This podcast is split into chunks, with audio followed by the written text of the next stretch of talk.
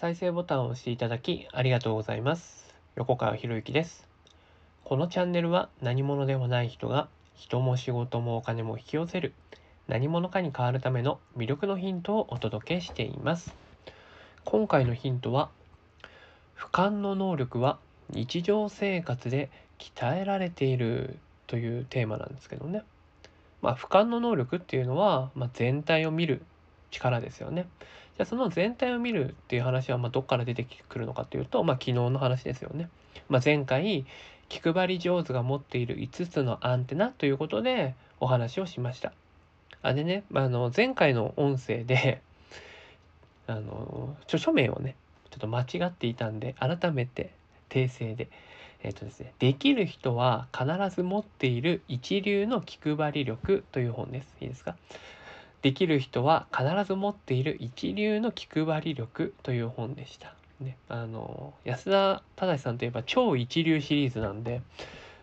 てっきり超一流の気配り力っていう本かと思ってたんですけど僕の勝手な思い違いだったんで訂正をさせていただきます。でその、えー一流の気配り力っていうのが5つに分かれますよって。で気配り上手が持っている5つのアンテナというテーマで、まあ、前回お話したんですけどね。でその5つって何かというと俯瞰する共感する論理を通す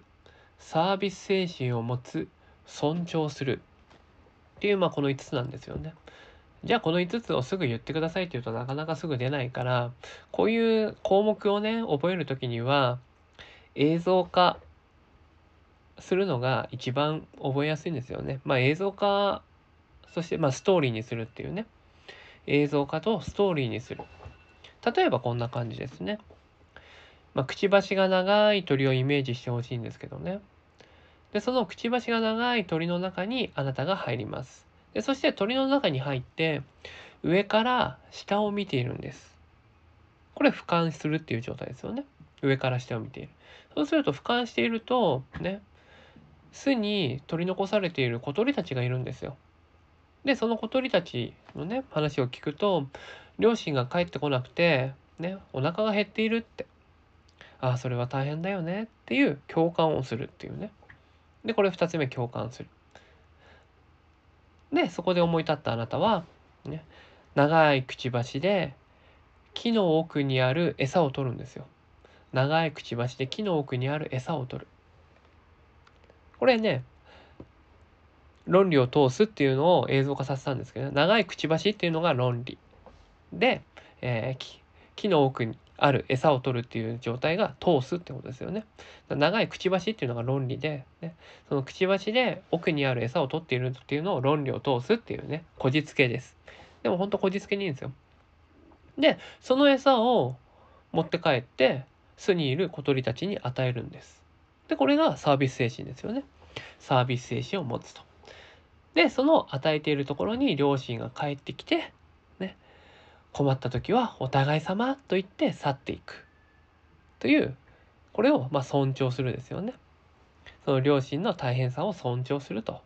いうところで、まあ、こういうストーリーを作ってみるんですよね。でこれ映像化してみると、ね、その映像を頭の中で再生すればあ俯瞰して共感してあ論理を通してあサービス精神を持ってあ尊重してるよねっていうのがつながってくるんですよね。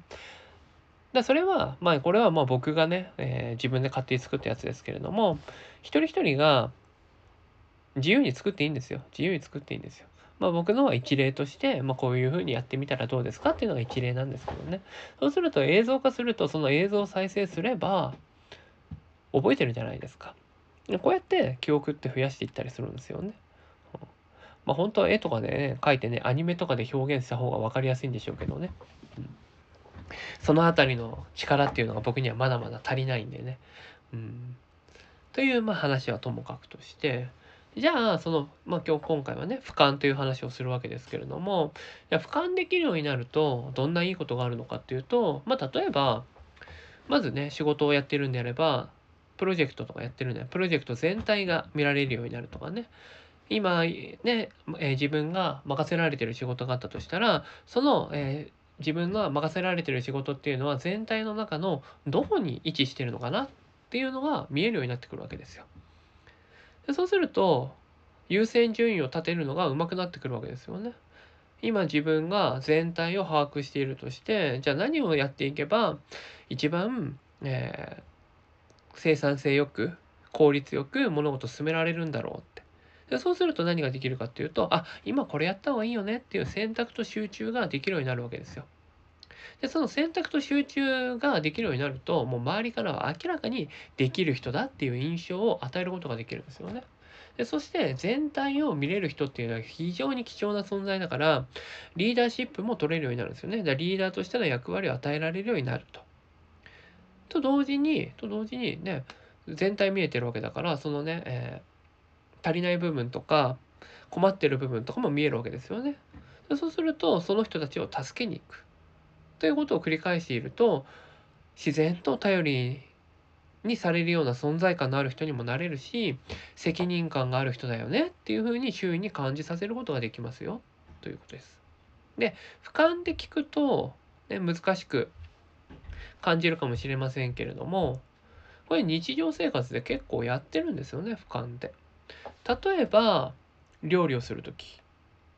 料理を普段からねやってる人っていうのは最終的な料理のイメージっていうのができてでその途中の間にどういうものをねどういう順番で作っていけばいいのかっていうのを逆算して作ってるわけですよね。だからこの順番で作ったら一番早いとかあこうやってやった方が美味しくなるよなっていうのが分かっていてでそれをスムーズにできるわけ。でまあ料理に慣れてない人っていうのは最初やっぱ本を読みながらになるからなんで今これをやってるんだろうかっていうところをなんか切ることだけに集中しちゃったりとか、ね、煮物だけに集中しちゃうとか本当は煮物と同時に他のものもやっていた方が早く作れるのに煮物だけに集中してしまうとかね、まあ、そういうことが起こるわけです。でもそれってやっぱ慣れですよね。慣れなんですよね。だから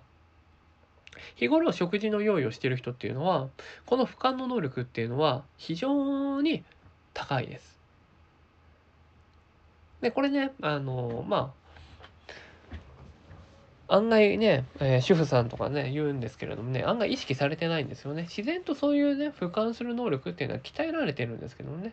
まあ、もし意識できてないっていうんであれば、仕事と、仕事と食事を作るのは違うって思ってるかもしれないんですけれども、そうじゃないんですよね。全体を見るという能力という過程に関しては、仕事も食事も同じなんですよ。